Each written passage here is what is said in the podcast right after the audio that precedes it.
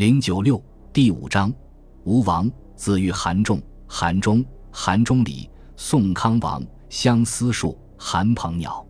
前第二章讲到，阖闾由于把吃剩一半的蒸鱼给他女儿吃，他女儿一气之下自杀了。阖闾痛伤他的女儿，给修建了一座高大宏丽的坟墓，叫做女坟。后来这座坟墓沦陷成湖，就叫女坟湖。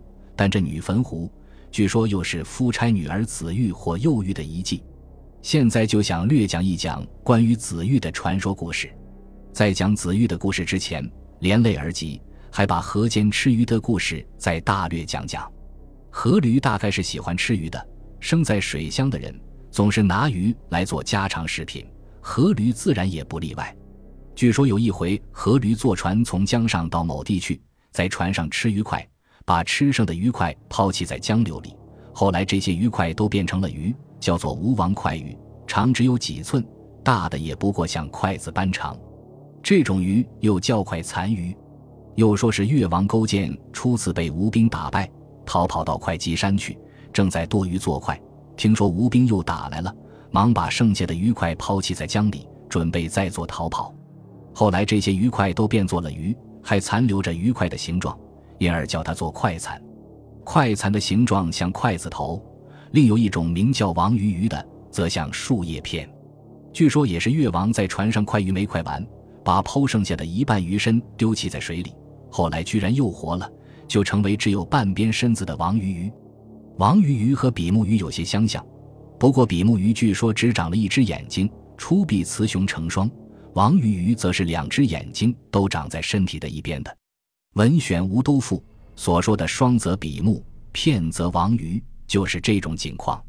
阖闾吃鱼的故事比较有意思的是下面所说的一个：据说阖闾十年，东方的夷人跑来侵略吴国，吴王带了兵队亲自去讨伐他们，夷人打不过，逃遁到大海去，盘踞在东方沙洲的一些岛中。吴王的兵队跟踪入海去追逐，也在舟上安下营寨。双方在那里相持了一个多月，正遇见海上起了风涛，从内陆开去接济军需的粮船无法渡海，军队缺乏粮食，战士们饥肠辘辘，处于困境。吴王只好焚香祷告上天。祷词刚刚念完，忽然刮起劲猛的东风，只见水上一层层金色的波浪逼海而来。环绕着吴王所住的沙洲约有百多圈，熟悉水性的人都知道，这是鱼类活动造成的现象。军队里执掌骑士的人赶快派人去捕捞，捞得了大量的鱼。吴王和众将士吃了，都觉得味道很美，陡然精神百倍，三军踊跃，一片欢腾。彝人也同样处于缺乏粮食的困境，也下海捕鱼，却是一条鱼也没捞到，逼得无路可走。只好送上将款，表示愿意归顺。吴王加其诚意，报之以礼，便把吃剩的鱼肠鱼肚用咸水腌渍一通，送给彝人。彝人便挂帆远洋，回到他们所来的地方去了。因此，便把彝人住过的那片沙洲号为主矣。吴王班师回国，在朝堂会见群臣，提说起在海中捞鱼的事，问主管陈宫还有没有剩余。主管陈宫回说。还有些剩余，都晒成鱼干储藏起来了。吴王叫拿出些来烹调给大家尝尝，大家尝了，吴王也再次品尝了，味道果然很美。吴王就提起笔来，给鱼起个名字，上面写个美字，下面写个鱼字，合起来就成为一个修字。这个字读如响，后来把它俗写作响是不对的。这种鱼初出海面时身作金黄色，本来不知道它叫什么名字。吴王因见鱼脑中有块骨头像白石头，又叫它做石首鱼，其实就是我们今天所常见并常吃的黄鱼，或称黄花鱼。阖闾吃鱼的故事讲了，回头再讲夫差小女儿子玉的故事。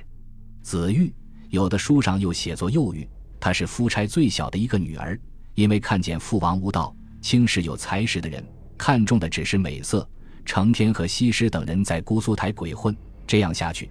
国家必然会走向危亡的道路，因而把自己仅有的一点点人生希望都寄托在一个名叫韩仲的青年书生身上。子玉那时年纪只有十八岁，生得又聪明又美貌。那青年书生呢，年纪只比子玉大一岁，正好是十九岁。看见人世浑浊，早有修仙慕道的思想，开始在向着这方面学习。子玉就喜欢这样的青年，愿意将来能够和他一道隐遁到深山穷谷去，勤修苦练，实现一世飞升的理想。韩仲是一个普通的世家子弟，在本国读书学习觉得不够，又打算到齐国和鲁国之间去学习。鲁国有孔子这位大圣人讲学，正好做个游学的幌子。齐国才是他真正想要去的地方，那里是神仙的枯宅，许多道术高妙的人都正在那里向着登仙的阶梯迈进。他所要去寻访、奉以为师的，正是这样的人物。他和子玉的交往，大约也是凭着一点疏远的亲戚关系，通过宫婢的往还，并且也是得到自己父母的默许的。子玉在这种私交信问的往还中。居然诚恳坦白地表明了自己的态度，愿意做他的妻子。韩仲得到这珍贵的允诺，所以才毅然向远方去学道求仙，希望回来能像得到的萧氏一样，教秦穆公的女儿弄玉吹箫。穆公把女儿嫁了他，后来夫妻俩都随着凤凰飞上天去。韩仲临行时嘱咐他的父母，乘着机会去向吴王求婚。他的父母也老老实实照着这么做了，可是清寒世家的门第怎能高攀做国主的亲戚呢？吴王发了恼怒，断然加以拒绝。子玉在后宫听到，一下子期结在咽喉，也像他那吃剩鱼遭到羞辱自杀的姑姑一样，马上就死去了。吴王悔恨莫及，也只好用金棺银椁的厚葬，埋葬他在昌门外面。三年过去了，韩仲学道还无所成就。因惦记子玉的婚事，回来问他的父母求婚的事结果如何。他父母说：“吴王大怒，姑娘一口气哽在咽喉死去了，已经埋葬多时了。”韩仲听了，大放悲声，哀痛哭泣许久才止，便被办了一点简单的祭品，到子玉的坟墓上去祭掉。伤心徘徊了老大半天，到黄昏时分，只见子玉的魂灵从坟墓里冉冉地走了出来，看见韩仲。泪流满面地说：“自从你走后，你双亲向父王请求，只以为能够天从人愿，不料竟遇到这样的坏运，又有什么办法呢？”说毕，便把脸偏向左，伸长梗子，婉转悲哀地唱起歌来。